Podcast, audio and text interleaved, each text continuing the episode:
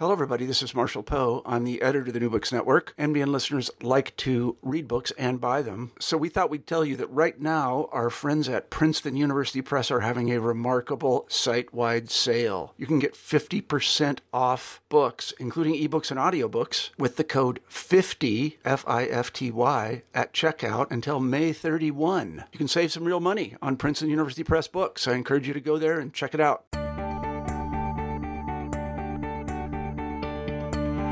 Welcome back to New Books in Psychoanalysis, a podcast channel on the New Books Network. Our guest today is Dr. Raluca Soreanu. Dr. Soreanu is a psychoanalyst, an effective member of the um, Psychoanalytic Circle, that's the English uh, in Rio de Janeiro, and reader in psychoanalytic studies at the Department of Psychosocial and Psychoanalytic, University of Essex. She was part of the Waiting Times Project, supported by the Wellcome Trust, exploring the connections between time and care. Dr. Soreanu is an academic associate of the Freud Museum. In the past five years, she has studied the Michael Balint Archive, found at the British Psychoanalytical Society. She joins us today to discuss her book, Working Through Collective Wounds Trauma, Denial, Recognition in the Brazilian Uprising, which formulates a theory of collective trauma drawing on the work of Sandor Ferenczi. The book was published by Palgrave in 2018 as part of their series, Studies in the Psychosocial, which is distinguished in part by its emphasis on affect, the irrational, and unconscious process. Dr. Soreanu, welcome to the program. Yes, thank you very much, um, Christopher Russell. It's a pleasure to be here with you today um, and discuss my my work. So um, your your work is extraordinary, and I guess my first question is: How did you first make the connection between the the theory and the thought of Ferenczi and and the site of protest in the street? Does does one come first? Do they emerge together? Um, yes, thank you very much for for this question, which takes me um, in the way in a way to the very beginning of um, of, of this project. Um, and um, at the time um, when I started um, to bring Ferenczi to the street protests or the scenes of collective protest to Ferenczi, I was living in Brazil and I was studying. I was studying collective action, um, and um, somehow, um, gradually, um, as I was part in this uh, very intense and wonderful scene of 2013, um, where Brazil had a, a huge wave of um, street movements, of protests, I I did start to see that what was happening in the street um, was actually very much connected to, to trauma, to collective trauma, and to these very precise uh, marks, um, traumatic marks um, related to, um, to race, um, to the colonial trauma. So all these marks were being symbolized, uh, brought to the streets, vocalized, and I was making sense um, of these very complicated symbolizations as a non Brazilian, um, as somebody who had a great attachment to the country already and was um, trying to accompany these complicated uh, movements, uh, but indeed as a non Brazilian. So I. Um, in a, in a sense, I, I did go to the streets um, in this occasion uh, with Sandor Ferenczi. Um, and um, I, I understood more and more um, of what was happening um, by drawing on his insights on, um, on trauma. So, in a way, um, I had already worked and I had a, a strong intuition and a, a, a, kind of yeah, I guess one of my areas of investigation was around um, the openings of um, um, theory to the social. But the way um, it it all worked, the way the, the this um, line of investigation um, composed itself was uh, in the actual um, protest, yeah, in the um, in the heat of that uh, important political moment in Brazil. So, for um, our our listeners today, can you sort of frame um, what what the protest was about, and also, um, and this will be probably the more difficult, the main thesis of specifically confusion of tongues. What were the the two things that that were happening? Yeah. So um, again, um, there are very many layers um, and registers in this protest, and it all started um, um, from um, from something that seemed quite minor, which is the the rise in the price of public transport. Um, so this this was the spark. But um, I think that um, fundamentally, what happened in Brazil in 2013 was uh, much broader. It was about um, recognition and inequality um, and all these um, marks, traumatic marks around ra- uh, ra- racial dynamics. So it's it's very difficult to to summarize um, what um, what was happening then. I think it was a societal um, movement for mourning. For in a way, that's why the book is called "Working Through Collective Wounds." That I think that all these um, traumatic marks were, in a sense, coming forth and was enabling um, big and large scenes of mourning that were not possible before, I think, in, um, in Brazilian um, um history. Um, and so, in a sense, that's um, now moving to the second part of your question. what what did I find, or what did I write into into the book? And then one um, attempt at a short answer would be um, a symbolizing crowd. Yeah, so I um, I actually start the book with this um, image of the irrational crowd of the mob, um, which I think is an, a very strong image that haunts both social theory and psychoanalytic theory. And my experience is that what I found in the streets then in Brazil was a symbolizing crowd, a crowd that was able to create um, very precise content that was able to put things in relation, um, in relations in a very, very um, precise manner.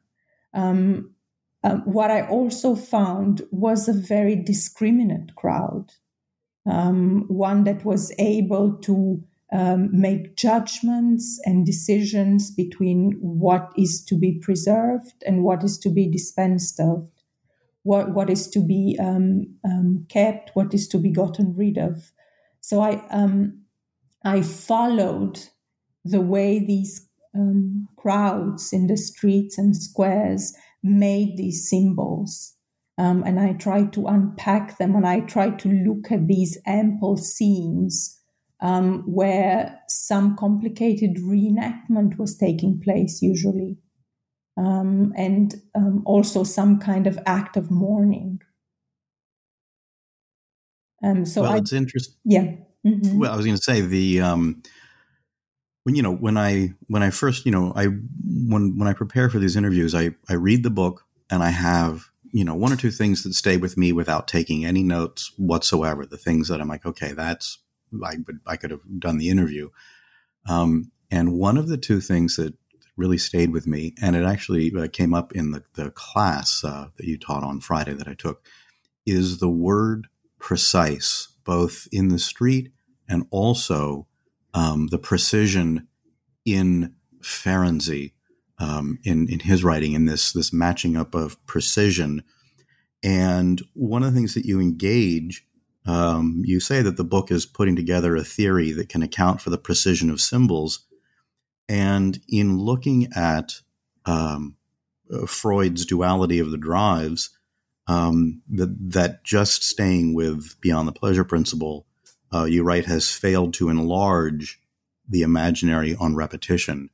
So, what does Ferenczi bring to uh, life drive, death drive that allows us to enlarge and create the precision?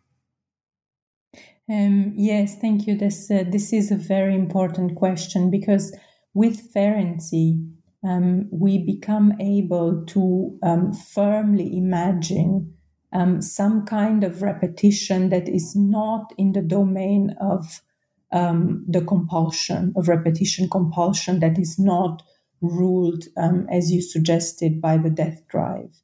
Instead, it is a more creative kind of repetition um, one that reenacts, one that puts uh, these element of elements of the scene of trauma in relation to one another, that recreates this scene, but um, almost with a pressure in it to work it through, yeah, to make a new connection, to make a new link, a new tie, um, so that some form of thought or life um, becomes possible.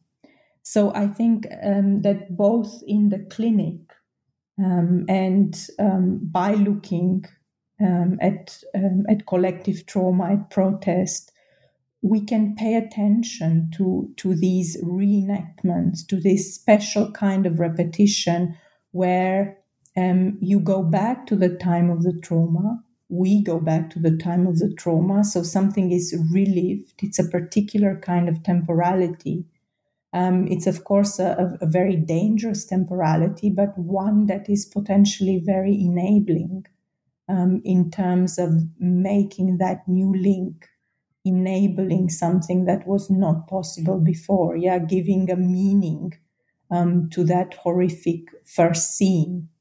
Um, yeah, making a, a symbol indeed. Uh, by using the elements of the of the scene of trauma so I think that um, throughout the book, um, this ha- this is very important for me, and this is how I um, write my vignettes. They're all some sort of reenactment um, where um, a very strong symbol is made, uh, where where new connections are enabled, um, and thus perhaps we have taken yet another step in working through something that is indeed immense, no? like um, the colonial um, aggression. Well, it's when you mentioned just now your vignettes. Um, you went uh, into the street and you said you made a series of recordings, and that the the vignettes um, you say do not listen. You're not listening to recorded material, but an embodied registering of rhythm. And you use the phrase the rhythm analyst walking uh, through the, the, protest. What is what was the embodied uh, register of, of rhythm? You say you noticed a repetition in it. Um, yes, it's it's interesting here that um, when I first started to follow the protests and to go to the streets, um, I actually felt this need at times to um, have a recording device on. Of course, of, um, no voice was discernible. It was just about some sort of um, very loud um, and intense music of the street. Now, I never went back to the recordings and I never listened to them. They, I, I still have them somewhere, um, but they seem that's that that's where they belong um, in a way, not not being accessed or listened to in that way, because um, as I was progressing in a way of my with my accompanying the movement, I realized that um, the place for making that recording, for looking, um, um, then registering something that is repeated or created, or something that derails, or something that cracks, or something that is saved, um, is indeed um, um, my my my own listening um, and um, you using myself as an instrument, perhaps in a tradition um, of ethnography as well. Yeah, I, um, I speak in the book of psychosocial and psychoanalytic ethno- ethnography, um, but then I really like to um, to talk in terms of vignettes, like you mentioned, um, because these vignettes are more linked to this idea of a scene or of a moment, um, a, a, moment um, in the flux of perhaps um, less meaningful repetition. So we go on and on and on in, with the same rhythm, and all of a sudden something happens. And for me, that something um, is always read in libidinal terms.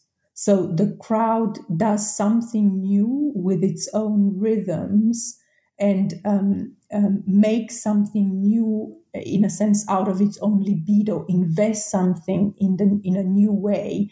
And this has um, a sound and a rhythm associated to it. To, to it. Um, it um, makes a chant in a new way. It chants something different. Um, it um, in in Portuguese they're called palavra de ordem. Uh, so it it um, um again it it chants um, in a way it's not chanted before, and um, something breaks in the in the rhythm. I, I remember now one of the chants that most impressed me um, in the protest, and I was actually I heard it on a recording. It was not even in the flux um, in the street, um, and this chant is um, desnecessário, which means unnecessary. Um, so we're talking about thousands and thousands, maybe hundreds and th- of, of, thousands of people, and sometimes millions, who um, in one moment attune uh, are attuned to one another um, and are talking to who? To the police, to the state, um, who is in this circumstance atta- attacking them with rubber bullets um, and with tear gas um, and all sorts of um, um, raw violence. Um, and met with this raw violence, the crowd returns something outstanding in a rhythmically attuned way, which for me is akin to an interpretation. So the crowd interprets the raw violence of the military police and qualifies the violence and says this is not necessary. Um, it's not um, dictated um, by any imperative to maintain law uh, or order.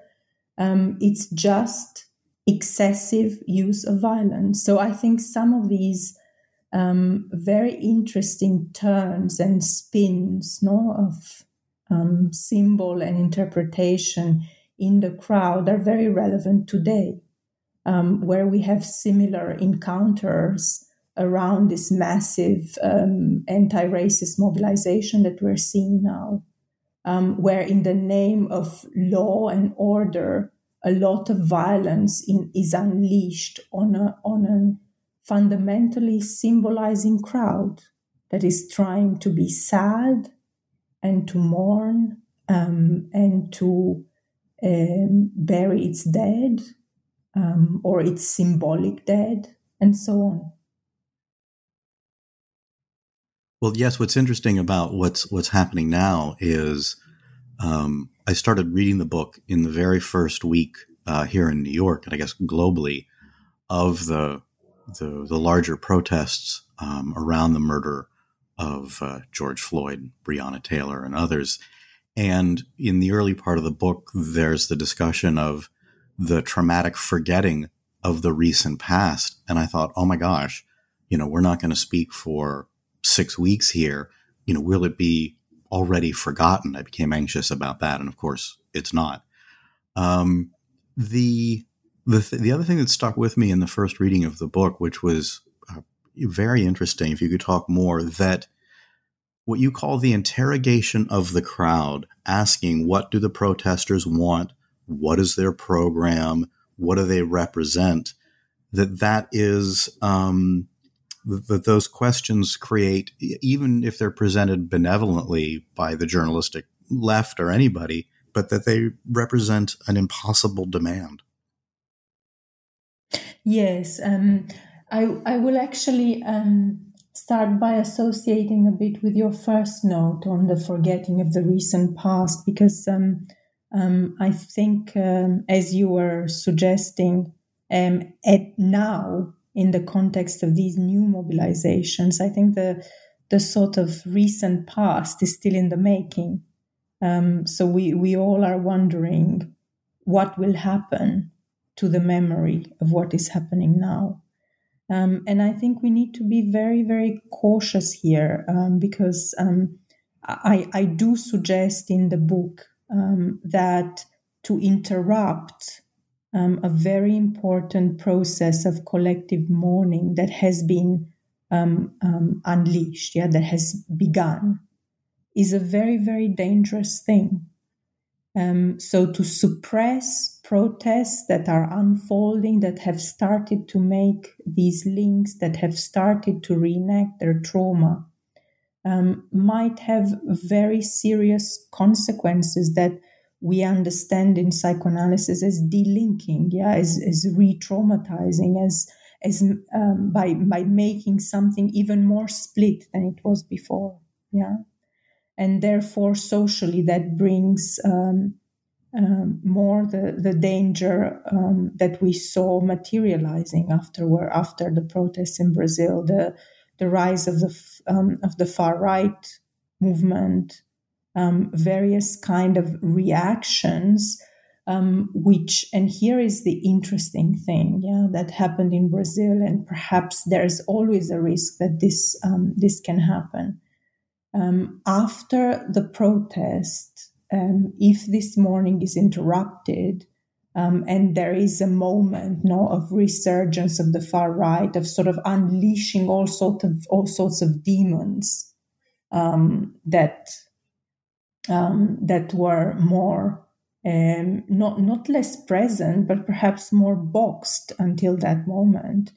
Um, so they are unleashed again, and then there's a tendency to blame the protest. Yeah, look what you have done look what you have unleashed it's in it's um, um, very touching how in brazil the activists um, receive this massive projection um, of being the ones to be blamed for um, the chaos that, that, came after for the the again the um, surge in, in far right movements but again in my understanding, um, that kind of dark aftermath that can include all the things I was I was talking about. It's connected to interrupted mourning. It's connected to suppressing the protest, to not allowing um, that complicated scene that was initiated to have some sort of resolution.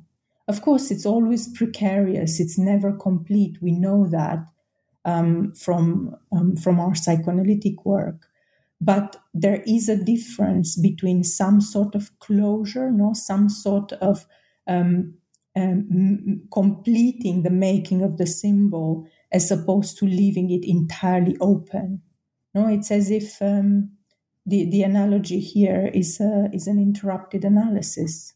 It's not the same um, to have set an end however difficult that is, however much we could talk about no terminable or interminable. Um, it's very different to to set an end and to carry out the process or to just interrupt it very uh, abruptly.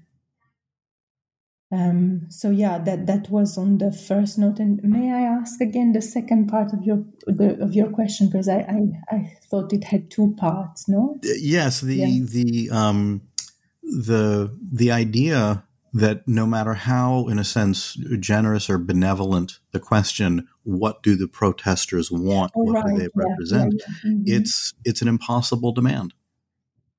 Um, yes, and this has to do with um, um, with what um, in the book I refer to as um, following Cornelius Castoriadis, another um, um, psychoanalyst and uh, philosopher, what he calls magma and the radical social imaginary.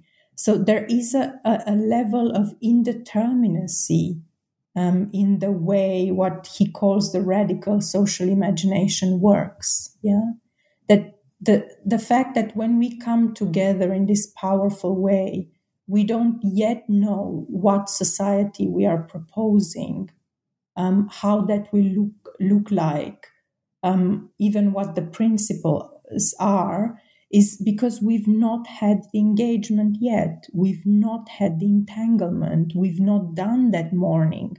We have not yet created the symbols. Um, so to have the demand, so okay, so say it from the beginning. Um, it's, I would say, it's not fair. It's not possible uh, because that's um, that's by way of entanglement that is produced um, by being together by cohabiting that political space, by coming up with these shapes and forms and um, solutions and so on. So um, yeah, I'm I'm very wary. I think that's um, one of the ways in which ideology works, no, and the thing itself is interrupting, is interrupted um, rather. Yeah, so um, by by making by suggesting not this sort of inept uh, immature political subject who doesn't know what they want uh, it's very clear that that something can be dented or or interrupted or broken um, prematurely. Yeah? So um, i think it's um, it's a dangerous um, demand and I read that again, siding with Ferenczi, um, as part of this confusion of tongues, um, which is a kind of mystifying of the original demand. Yeah, so the crowd is talking about um, racism, about the colonial moment, um, about institutional racism, um, about um, justice, injustice, um, and a voice is saying, good, fine, but what are your concrete two points or two points of reform um, in relation to the functioning of the police? That's fine. I mean, it's it's always good to um, to try and um, on some level be precise, but it's always you see it's it is a move of registers. Um, which creates a lot of confusions because it's not receiving the demand on the terms and to the intensity that the demand is formulated in the first place, which is about system change. So I think what um, the commonality between um, the movement that I was part of in Brazil um, and the movement that we see now in the US and um, also with great ramifications globally, um, is that they um, their aim was to change an um, unjust system. Um, and not so much to have a narrow proposition of a particular kind of reform. Um, so, yeah. Mm-hmm. So that gets us into um, an, another sort of main section of the book, which I'd love to talk about the the confusion of tongues, where there's um, the register of recognition um, being met with the register of redistribution. Um, what is that? What do you see in that confusion?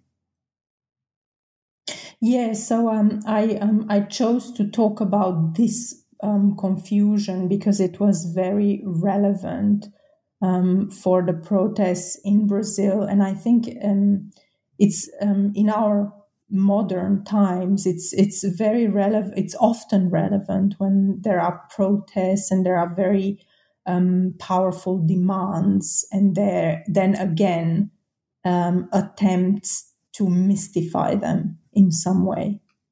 Um, so i talk about um, redistribution and recognition. So recognition um, is fundamentally about um, some sort of um, right, no claim to right to um, to justice and redistribution is about resources, um, um, is um, is is a completely different grammar in terms of political demand.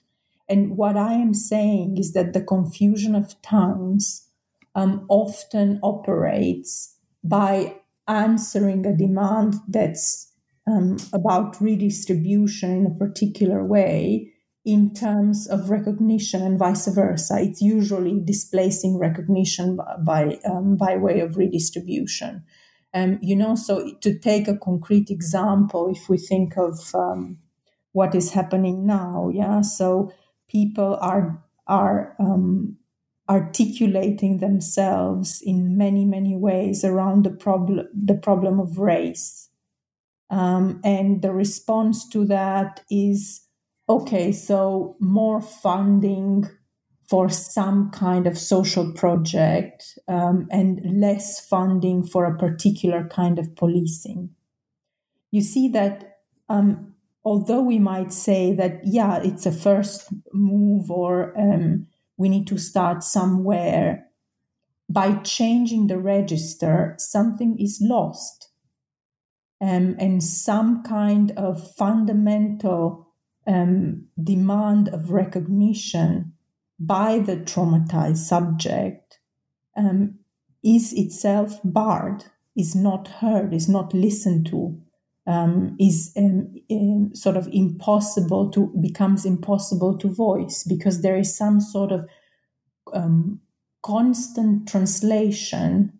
Uh, which is not a translation; it's a false translation. Yeah, it's a, it's just a swapping uh, of, of registers and the shifting of registers um, in such way um, that again the nature and the intensity of the original demand um, is always lost somewhere along the way or in this process um, and i think that that is dangerous um, and it's part of how working through can never be um, done. Yeah we can never work through the traumatic wound if in the moment, in the difficult moment, when that can be articulated collectively, when it can take some form, um, where some of the uh, mark markers, some of the um, um, marks um, connected to I don't know, uh, you know, um, um, owning slaves are attacked, and this this is part of the scene, and that itself is is interrupted. Then it's it's it's very difficult indeed, in my understanding, to mourn together or to complete the mourning. When you were there, the idea of of listening to the demand of recognition um, I think you write at some point in the book you were a non Brazilian listening to Brazilians. Was that demand for recognition ever brought uh, to you as an analyst, just in, in consultation? Um, yes, thank you for this question because, um, yeah, it, it, takes me back to the origin of the book um, and to the fact that indeed at the time um, I was I was practicing psychoanalysis in Brazil and I was also practicing in a social clinic um, in Brazil, where we were seeing, um, yeah, um, a, a, population that normally does not have access to psychoanalysis. And people who live in the favelas, who sometimes um, they can't, um, they can pay almost nothing or um, or just the fee of the bus ticket to get to the session. so I think I had a um, an important access no, to this um, register um, of recognition and to the way it was symbolized and dreamt in dreams um, and expressed in in um, in the discourse and in the words of the patient in the free associations. Um, so I think that it was an important experience um, in terms of how I got to to write this book, um, to be the non Brazilian um, analyst of Brazilian patients who were talking in a particular way to me about race at that time. And then to have this experience um, of being in the street and seeing how these symbols were were formed and how these um, large reenactments were possible. So I don't think, um, um, in a sense, perhaps one would not have been possible without the other or not in the same way.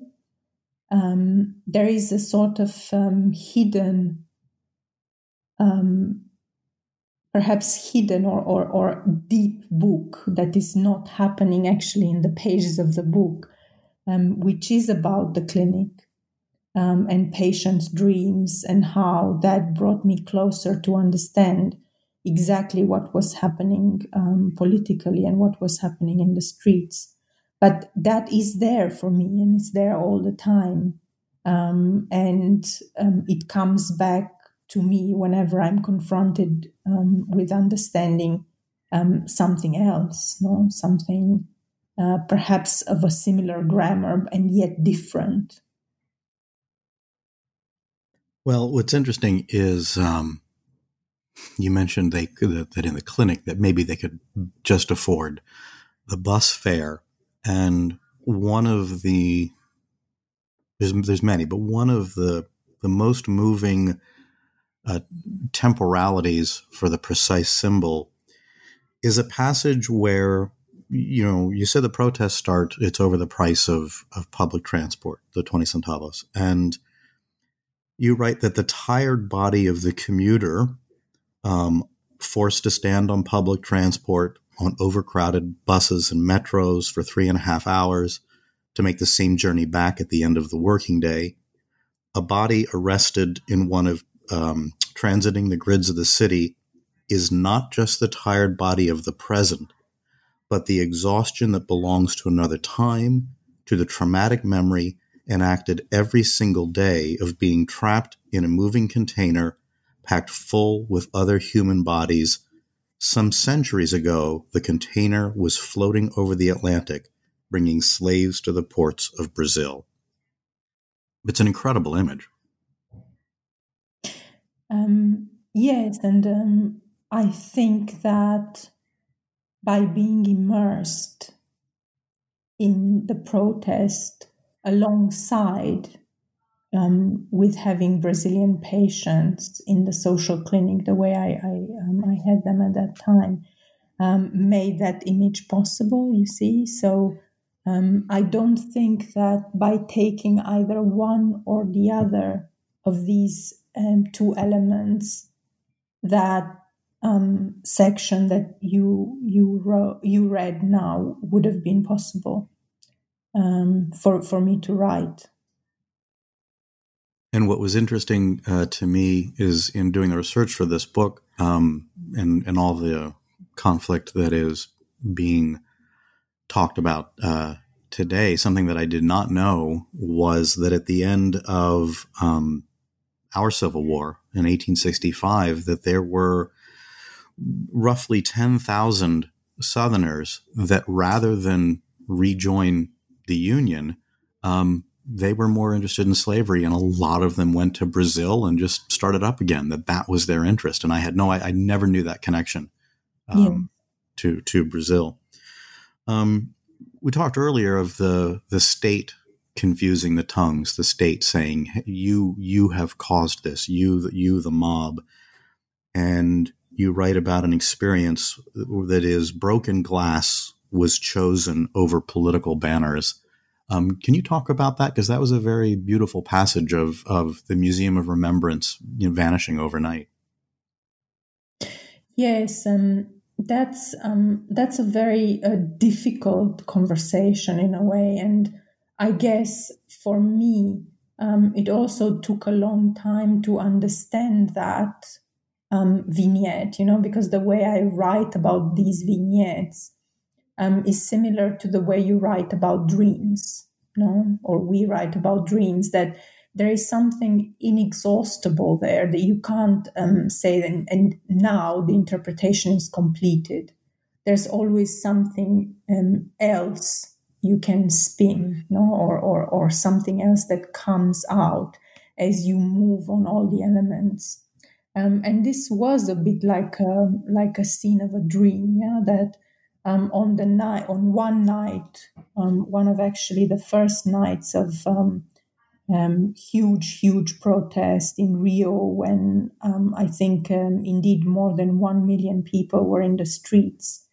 Um, the evening um, ended with um, hundreds of people weaving their banners on a fence.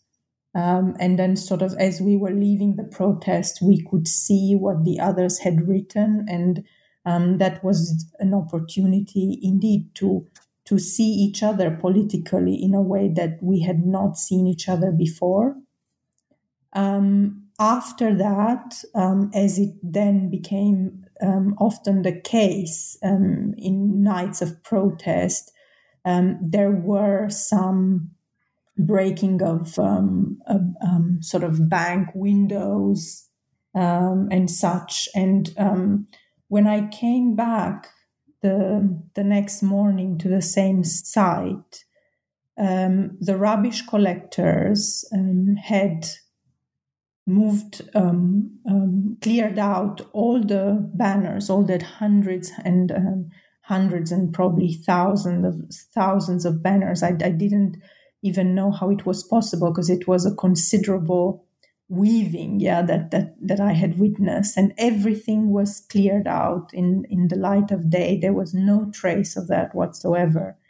Um, but the scene of a of one of the headquarters of a bank with a broken um, um, glass door and window. Um, that was carefully curated almost. It was preserved. It had um, a cordon around it, and there were policemen, and it was photographed by the press. So that is a very powerful scene about what is preserved, you know, when the day comes um, and in daylight, what is preserved um, and what is hidden away. Um, so that, that it can never be found again, so that we can never look at each other again um, in our in the particularity of, of, our suffering, of our messages.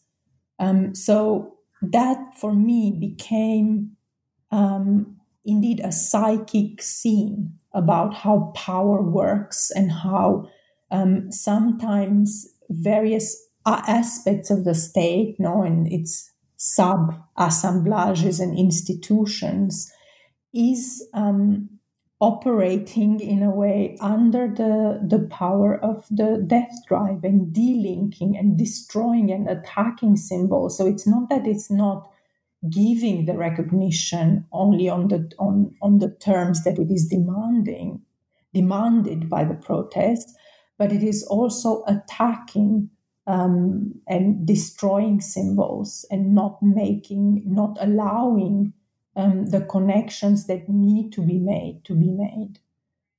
So this this was just um, a powerful scene out of a series of scenes where I've observed this kind of what I called um, in the book voracity of the state. Yeah, the, the fact that the state's almost like a an avid a belly. You know, it's uh, it's eating up the symbols, it's destroying them um, in some way and preserving this, this confusion of tongues. Because, you know, uh, again, talking in terms of the confusion of tongues, if we look at this scene, what is the confusion of tongues? So, again, the, the demand of recognition and the very precise political messages and articulated political messages of the crowd are mystified and portrayed as an indiscriminate mob that is destructive, that breaks everything,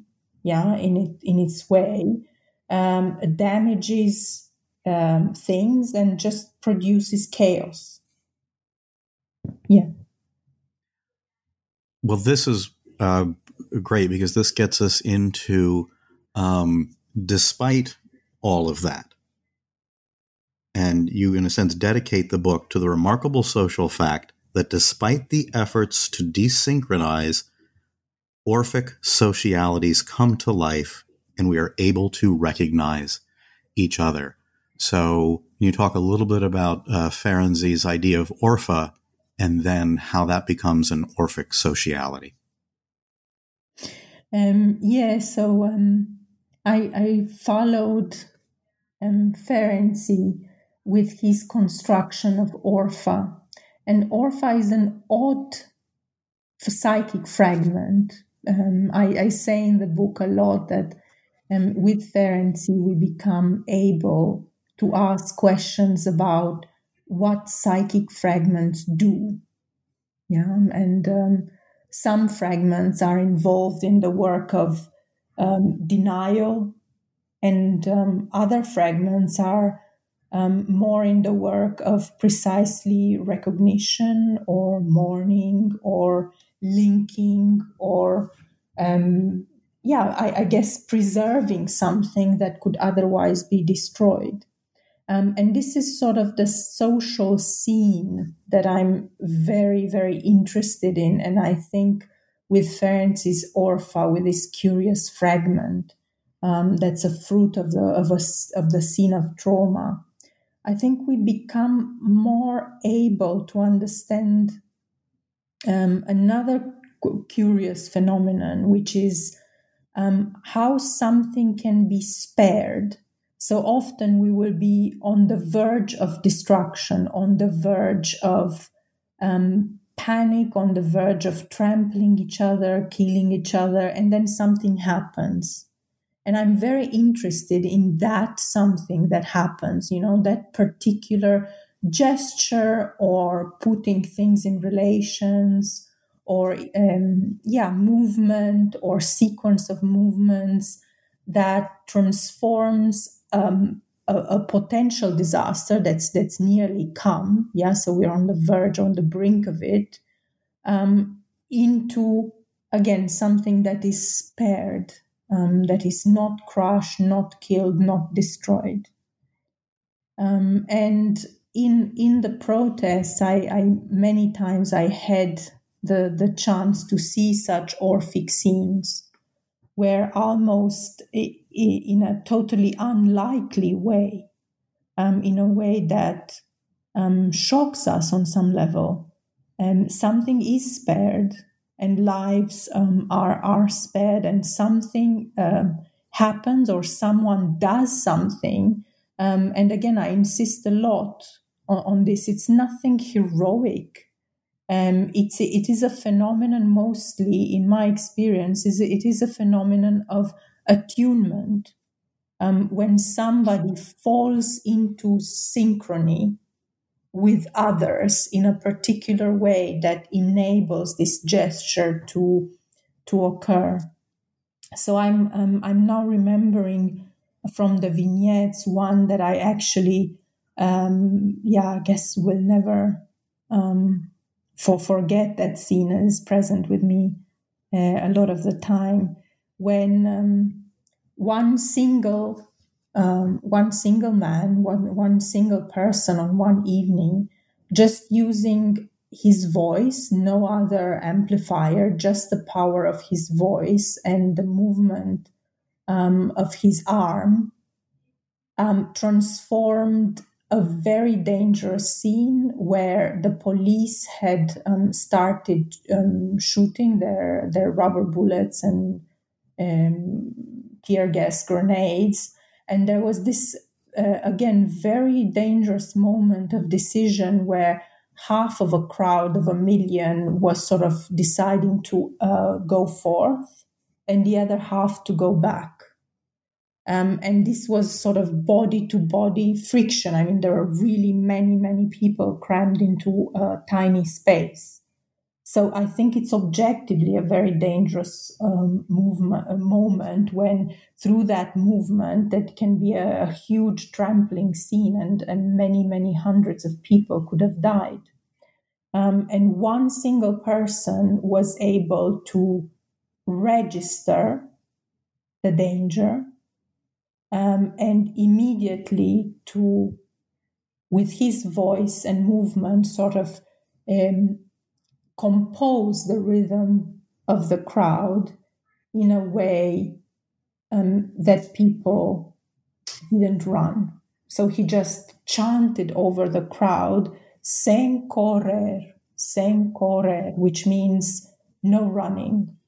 And it, it was, um, it became like, um, um, like a rich, like a ritualistic chant in a way, like a, like some sort of magic um, that is able to change the the destiny of that collective in a sense.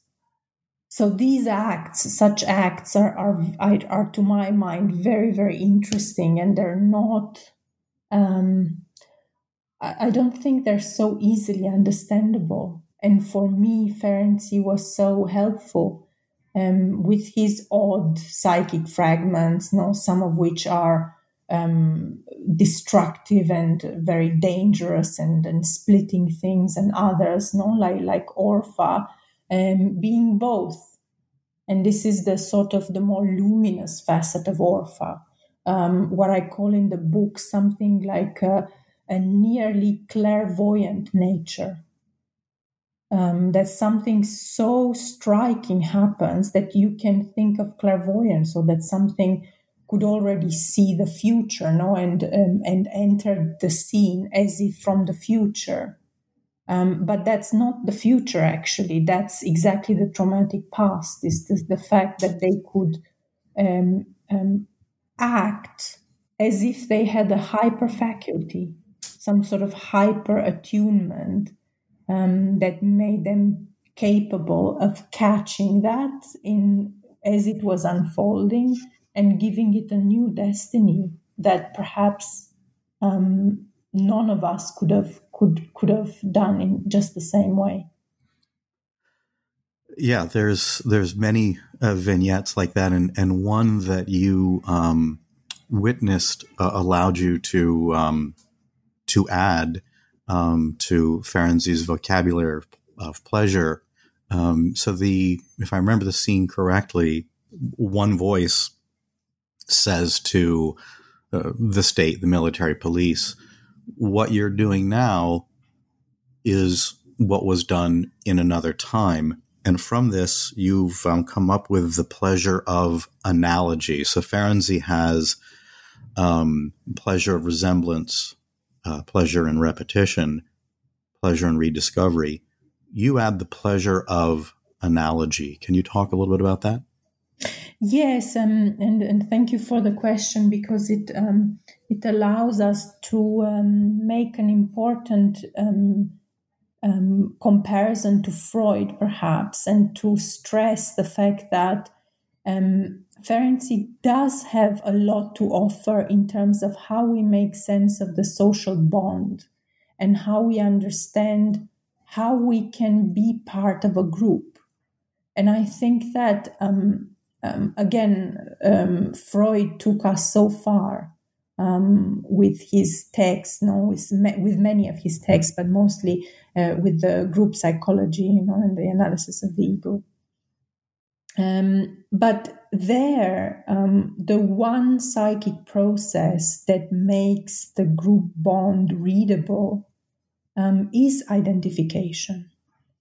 So without that, um, it's pretty much opaque how we can be part of a group and um, identification and then the connection with the leader. So without that uh, brilliant discovery of Freud, yeah, that you put the leader in the place of your ego ideal, already our both vertical and horizontal bonds no longer make sense. And I think that um, Ferenczi has to um, to add to that quite a lot by um, by making possible to imagine this sort of attunement, yeah, this sort of um, um, resonance that we can experience by making this complicated political analogy that I try to talk in the book as uh, in terms of um, putting your um, um, putting yourself in relation to power and then observing that someone else is in an, an analogous relationship. Yeah, so um, I say that I I stand in relation to power in the same way that you stand in relation to power, and by making this double relation possible, um, yeah, and tracing it, uh, my relation to a political object, your relation to a political object, and then uh, the relationship between the two relationships. Um, that makes a new kind of bond possible. Um, and I, I, think this is very important because it takes us, it, it, um, it maintains us very much on psychoanalytic territory. Um, but I think it's a territory where Freud did not take us and where Ferenczi um, can definitely take us. And I think that, um, yeah, you were talking about analogy. I think that word is so folded into Ferenczi's work. And um, I think in the in the course you um, you you um, attended recently, I, I stress that very much. I think it's a method for Ferenczi, he thinks that um, the psyche makes analogies. So it's like uh, there's a new kind of um, uh, operator in the unconscious, which is the is like. This is my my reading of, of what he does. Um, and then um, this operator is like um, inspires a kind of epistemology, if you will, where how we make sense of things is ourselves by making analogies, by tracing the way um, in, in the stream of free associations we can trace the analogies. Um, and so it's always about a kind of double relation, the relationship between um, relationships, if you, if you want. Um, and that, in my understanding, is also the foundation uh, of a new kind of relationality um, that's about not displacing the other, not, not thinking that I am in your place or you are in my place or it's completely interchangeable or um, some kind of complete empathy um, is possible. Um, but our um, sets of relations might have a resonance between them. Um, and that is, if you want, the matter of politics. Um, yeah. Yeah. Um, I knew that this would happen. We're coming uh, near the the end of the time because because the book is is so rich. Um, you know, we've talked. We've I've asked maybe you know seven questions. I I did this as an exercise um, for the listeners. This there are two hundred and twenty four questions in this book that are asked and engaged with. Um, it's it's quite rich, but I'm I'd like to um, end with I, that, that's a true present. I think nobody has returned me the the count before, so thank you very much. Two twenty four, but I why don't we end today with with two of your questions um, as we get to the end of the book, which is this: What returns to psychoanalysis? after taking Ferenczi to the streets and the squares alongside crowds in protest, and what returns to social theory after we've taken Ferenczi to the streets. Mm, yes.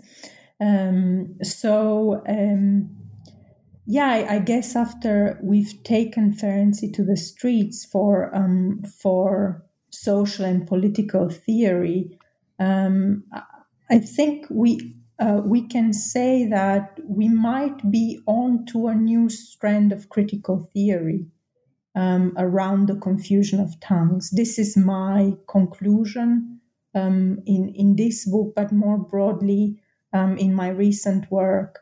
Um, I think um, there is a sort of analytics around the confusion of tongues that makes it possible to talk about um, ideology, even about emancipation, about phenomena of submission.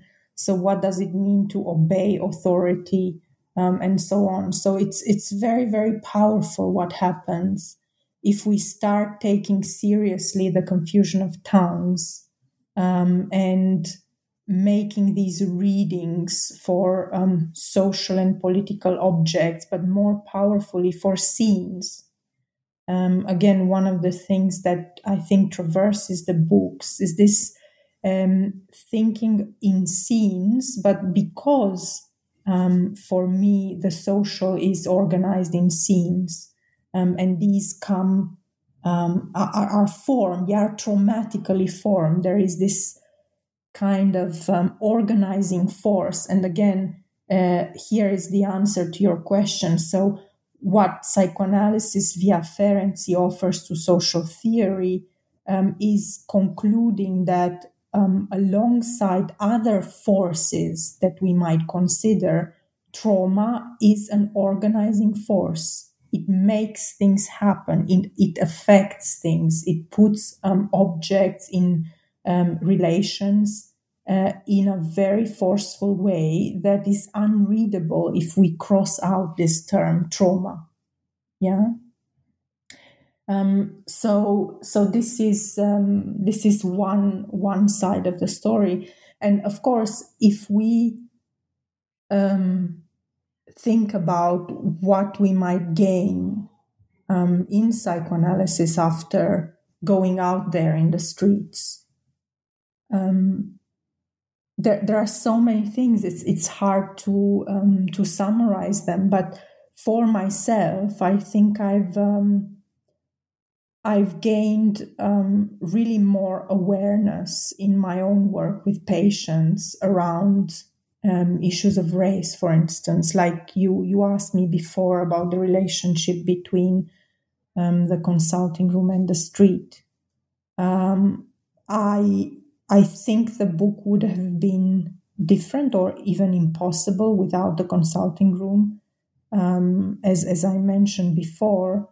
But I think my clinic was changed because I was in the street and I was trying to bring the two together um, in the way I have. So, um, what do you have um, coming up? What are you working on now? Uh, I think you have a book uh, coming out this year, yes?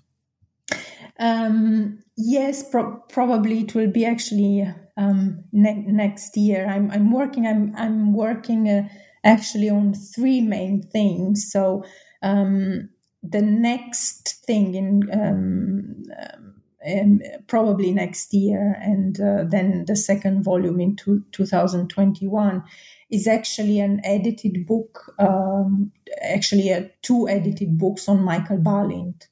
Um, and this is very, very important because, of course, Michael Balint is um, um one of the inheritors um, of, um, of Ferenczi, and he's uh, one other difficult object of memory in psychoanalysis and very rich mind and, and, and theorist and we will look in this book together with Judith Szekacs um, um, and um, um Ivan Ward.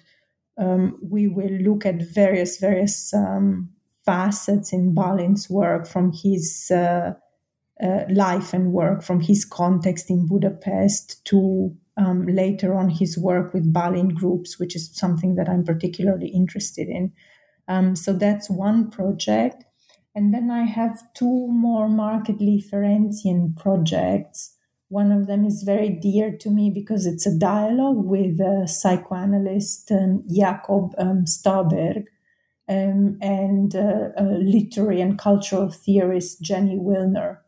Uh, Willner. And we, we are looking at um, um, at uh, his theory of trauma, as, at his um, Thalassa book, at various um, um, aspects of his work um, in a book we are um, co-authoring, um, and then I guess um, the the project that marks this period is a more clinical book on Ferenczi's um, theory of trauma, which contains a lot of clinical material. and brings forth the fragments, the psychic fragments I said I'm so interested about. So it's um, the psychic life um, of fragments. That's what the book is called. Um, um, um, on splitting and the experience of time in psychoanalysis. Good. So you'll you'll have to come back and join us again for your for your books. Yes, with pleasure. Um, it was a truly rich um, conversation, and I loved your um, your questions and the reminder of the. Um, I even jotted it down to 224 questions. I'm not sure numerologically what that means, but um, we shall discover. we shall discover. And then, for anyone interested, um, because you know, in this in this time of pandemic and coronavirus, everything is online. Um, when is the the second part of the Ferenczi course at the Freud Museum? If anybody would like to to sign up and, and take it, because you're teaching on the clinical diary. Yes, so uh, the second part of our Ferenczi journey, um, specifically focused on the clinical diary, is on the 24th of July. Um, I believe from 11 to 6. So there are four sessions, and we will discuss um, fragments and Orpha herself um, and um, the work with the case of RN, so Elizabeth Severn and mutuality in the clinical diary, but also constructions around the death drive um, and femininity and what Ferenczi calls the feminine principle. Um, also in the in the clinical diary and uh, his theory of genitality, which is something very interesting. Good. Well, I, I know I'll be there, and hopefully others will will join. Well, I will. Um, I will love to have you there. Good. Well, again, thank you um, so much for for speaking with me today uh, on your book, uh, and again uh, for the listeners, the book we're discussing is "Working Through Collective Wounds: Trauma, Denial, Recognition in the Brazilian Uprising, Formulating a Theory of Collective Trauma." Drawing on the work of Sandor Ferenczi. Thank you so much for being with me today. Thank you so much for inviting me.